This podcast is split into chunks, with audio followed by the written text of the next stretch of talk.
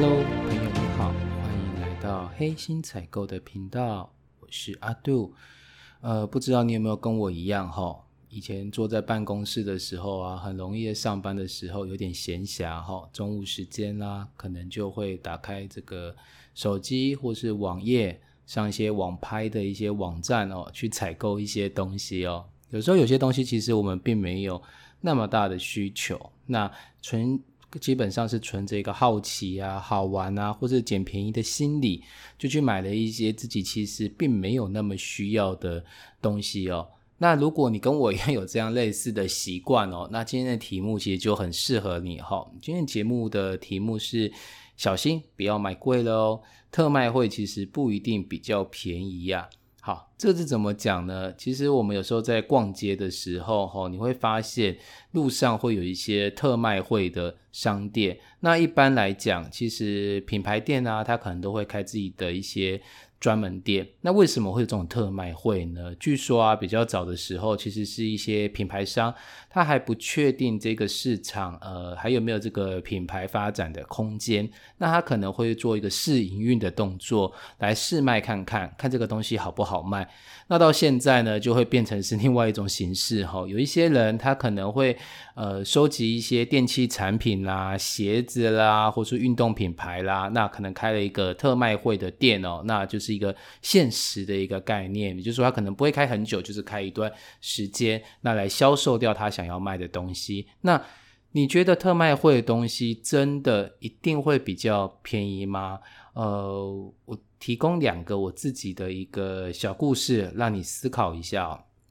第一个小故事是，那时候我刚应征进了这样的一个卖锅子的公司哦。那他跟我们讲说，呃，在面试录取前就已经讲了哦，你们一旦进来这家公司呢，你们必须去我们的实体店面实习。哦，那当然，它的背后的含义就是说，你可以帮我们去卖一下东西啊。实际上，他告诉我们上面是讲的比较漂亮，就是说借有这样的机会，你能够更认识我们家的产品。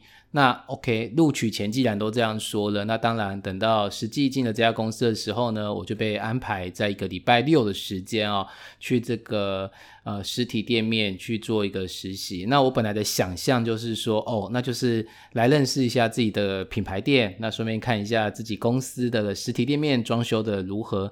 结果呢，我记得这个实体店面的地点呢是在公馆哦，在公馆附近。那一进去之后就觉得，呃。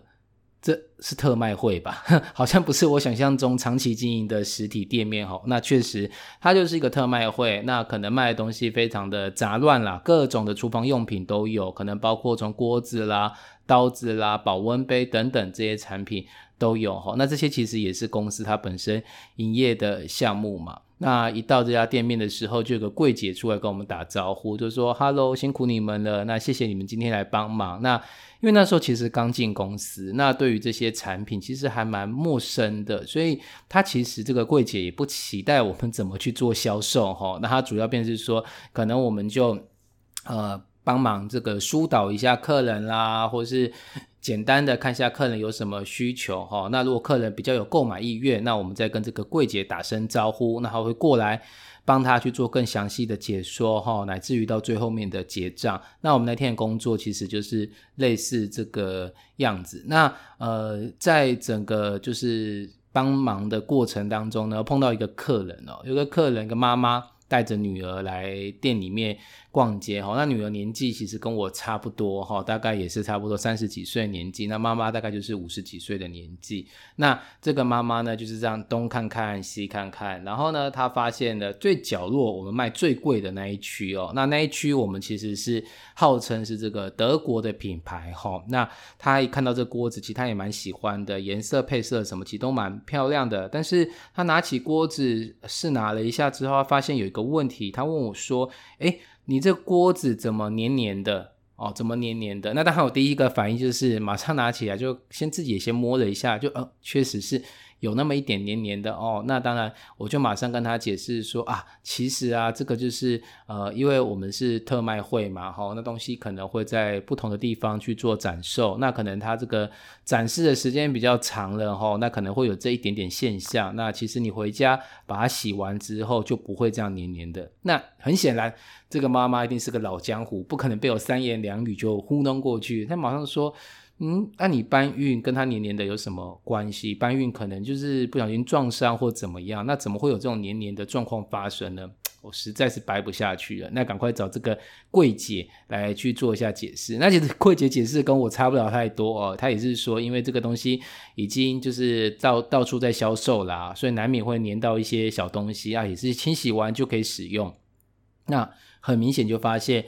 这个客户其实最后是不想买单的哈，他觉得诶这个产品已经有问题了，那他就其实并不是那么想要买单，所以他就离开了。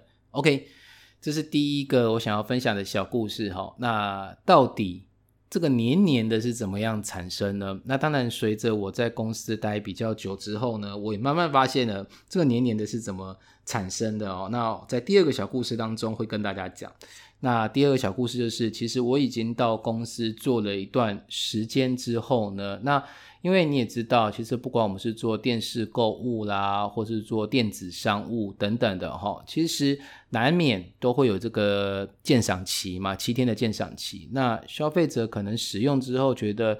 感觉不是很好，他就会把东西退回来。那慢慢的在仓库里面，这样东西日积月累，其实东西的量也会变得比较多一些些。那这时候呢，就碰到老板给了一个任务，就是说，哎，这一阵子正好是淡季，那采购没有这么忙的情况下，是不是能够去仓库这边协助我们的仓库人员把这些退货去做一个整理？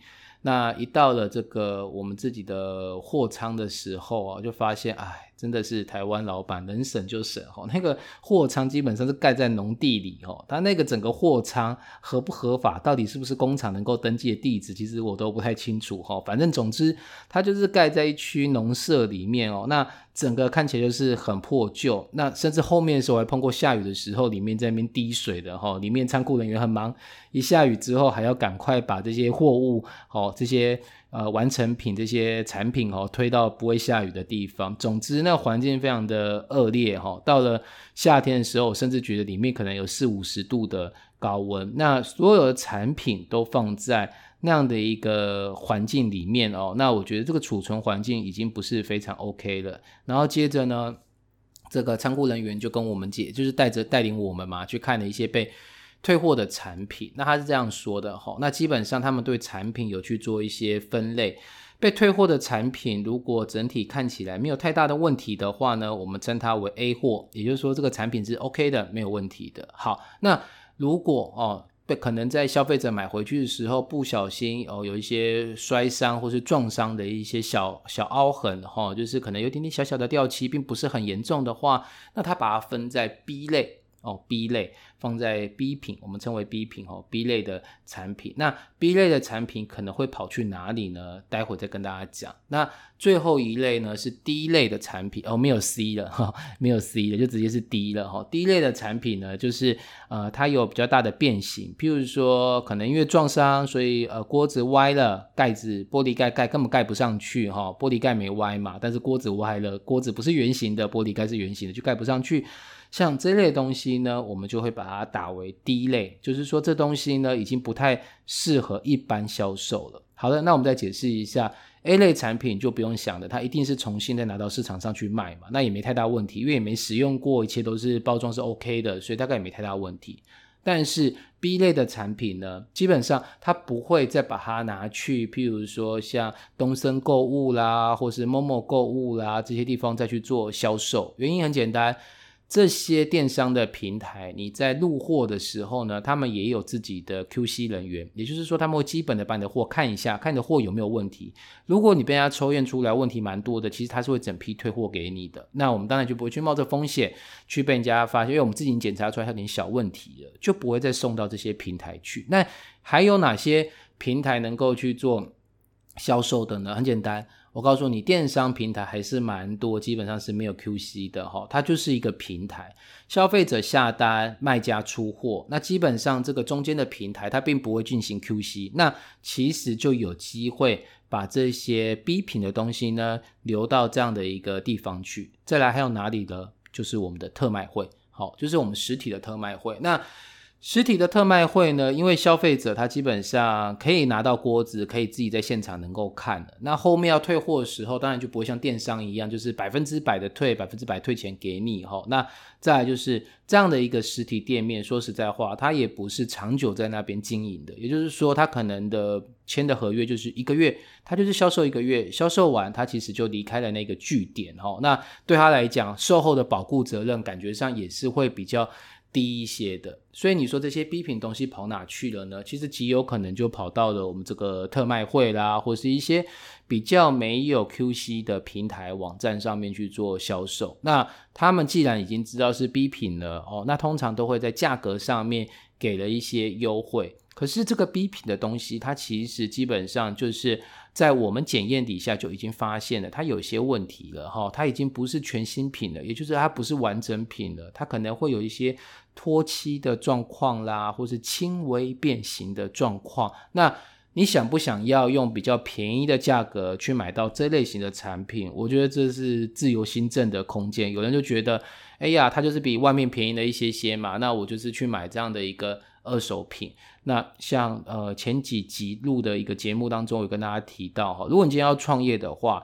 呃，需要用到电的东西，你就去买全新的；不需要用到电的东西，你就可以去买二手的，因为二手大概有八九成新。可是我在讲的那个东西，其实是比较像是一些桌子、椅子这种东西，基本上无伤大雅。它一些小刮伤、一些小变形，不会说椅子有点小变形，你坐下去就跌倒。如果会跌倒，那都那椅子根本就不应该买嘛。那但是我现在讲的是什么？我现在讲的是说会接触口部的产品，锅子。拿来煮菜，要吃到肚子里面；保温瓶拿来装水，喝到肚子里面；刀子，哈，它基本上拿来切割食物，食物到最后也会到你肚子里面。那就这类型的产品来讲，它有些状况基本上我是觉得不应该发生的。譬如说，它本来有涂漆的，那后来漆可能有一点点剥落了，那这样的剥落状况呢，适不适合再去做销售？就我心中有很大的存疑。哦，当然我不是讲。所有特卖会的东西都一定是有问题的。我只能讲是说，以我们前公司来讲，它是会把这些 B 品的东西销售到所谓特卖会的场合里面。好，这是它的一个处理这些 B 品的一个方式。那你就要小心啦。其实你觉得，呃，你在这个特卖会能够真的捡到便宜吗？我不认为耶。我认为它是基本上是被过滤过的一些。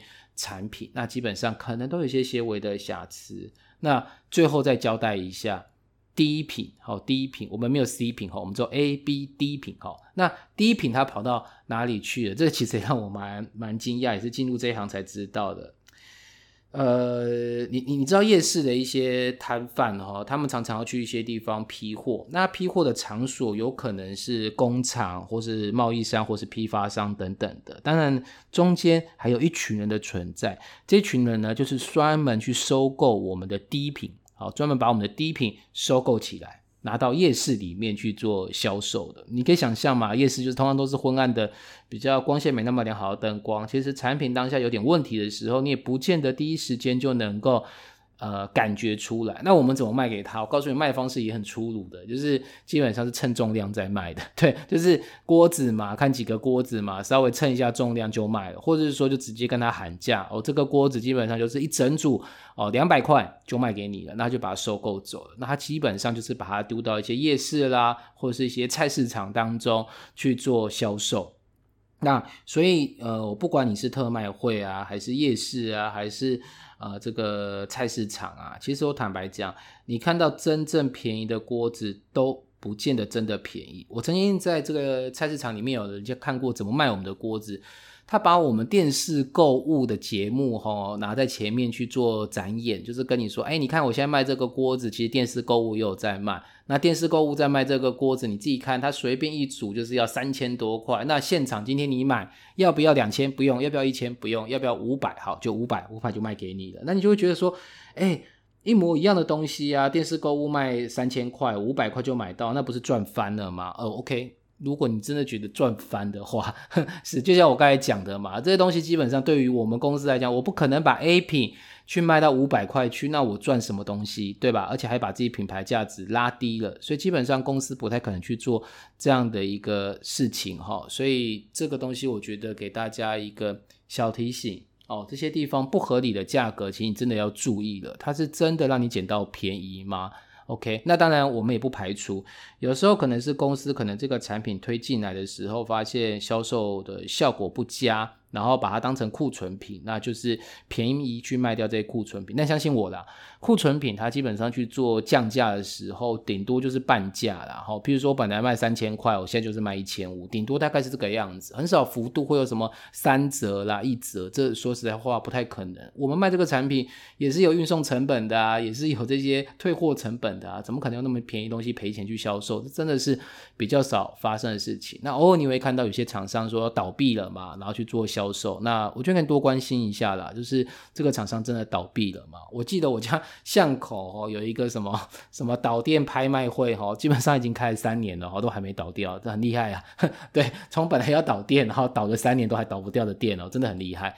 好，那讲完这些的时候呢，我还想再呃给大家一个一个我过去的一个经历哈，就是我知道我们台湾人其实对一些国外品牌的产品的信任度更高，如果它不是大陆制的，大家信任度其实都蛮高的，不管是日本、韩国，乃至于欧洲啊、德国这些国家制的锅子，那我觉得也蛮有趣，正好呃，因为我已经讲我们公司是锅子大王了嘛，基本上台湾每六家。呃，家庭就有一家家庭在使用我们家的锅子，所以我们的锅子不只是在大陆做，其实我们从日本、韩国啊、欧洲其实都有买进来这些锅子哈。那有一年发生了这样一个状况，就是我们代理的一家。德国厂商哈，那他正好要来台湾拜访，就每一年其实都会来台湾一到两次了，因为不只是我们在代理，还有别人也在代理。那他顺便也是去大陆嘛，所以他每一年都会有一到两次会来看这些客户去做个拜访。那我老板就跟我说，哎，那个老板要来了，那你去那个仓库里面把他们家品牌的一些瑕疵品把它整理整理哈，到时候给他看一下，然后当场跟他讨论这些东西要怎么样去做赔偿。OK。这个锅子我们通常是卖在哪里？跟大家说明一下，我们基本上是销售在实体店面，因为它一个锅子大概就在七八千台币左右，哈，七八千台币左右。那电视购物基本上不可能卖这么贵，那网络购物更不用讲，卖那么贵根本没人理你。所以基本上我们销售在专柜当中，哈。那我就去看这批锅子，就一看不看还好啦，不看都觉得说，哦，这锅子看起来真的很漂亮，那个光是它那个外盒整个设计质感都非常。棒哈，结果真的去看的时候，整个很傻眼。我们有一批锅子哦，它从引进到呃库存，到我现在去看的时候，基本上听说已经超过了五年。就是我们引进了很多的这个德国的锅子进来，但因为可能售价太高，或是不太会行销，或者什么样的原因，所以锅子一直没有卖掉。他在仓库里面就待了五年，那这五年他流落了各个百货公司，甚至还有一度跑到特卖会去做销售哈。那这锅子其实五年了，那老板的心态是怎样？就继续卖啊，只要这锅子基本上是 A 品就继续卖。但是我其实后来真的去检查的时候，其实我还蛮讶异的。我那时候在一边验货的时候，边就会想一件事情，就是哎，这跟大陆锅到底有什么差异啊？它好像也会脱漆耶，它好像锅子也会因为撞伤而变形耶。哦，当然我们仓库人员就是跟我解释嘛，因为这锅子跑来跑去嘛，所以难免会有这些状况。可是我越检查越觉得不对劲，就觉得哦，这锅子的品质真的是德国的吗？真的值得一个七八千块吗？后来在有一次我去出差去大陆的时候呢，这时候我们要跟这个德国的这个锅子要再下一些单，那我老板就通知我说：“哎，你顺便去某个地方去看一下。”我想说我在大陆，哎，啊，怎么办法去德国？他说不是德国，不是德国，然后就是在你现在所在的永康区附近。结果我就去了，一去了那家这个锅子工厂啊，那就看到了，哇，原来锅子有些是在这边做的。还是还是在大陆工厂做的，但是很妙的是哦，它最后面写的制造地其实都是德国，所以我其实我合理的去怀疑，有些国外的锅子，它基本上也是大陆做了一半之后呢，然后再把它销售，呃，把把它可能呃做了一段制成之后，剩下的在德国完成。也就是说，可能各国对于是不是自己国家做都有一番规定嘛，可能就是说，哎，譬如说这个这个产品，你可能百分之。呃三十要在我国家做，剩下百分之七十你可以在别的地方完成。那你也可以说这是我国家做的哈。那其实我那时候就有点讶异，就是一个德国知名的品牌啊，那。它也是一只锅子就要七八千块的锅子哦，那它怎么还会发生这样的一个状况？可见我那时候在仓库的验货的直觉很准，就是我一看到那锅子的一些情况，跟我过去在验货大陆锅子的情况，我觉得其实还是蛮相似的，就是一些瑕疵的部分是很相似的哈。那所以我也顺便想跟大家讲。不只是特卖会的锅子，你要小心。其实就算是一些品牌的锅子，乃至于你去百货公司买锅子，你都要小心。不代表贵的锅子它的瑕疵就比较少。对，这边是给大家的一些分享跟提醒。那后续节目呢，我还会继续介绍更多的一些产品的一些想法，或是产品我碰到的一些问题给大家分享哦。好，谢谢你今天的收听，节目到这边就结束喽，拜拜。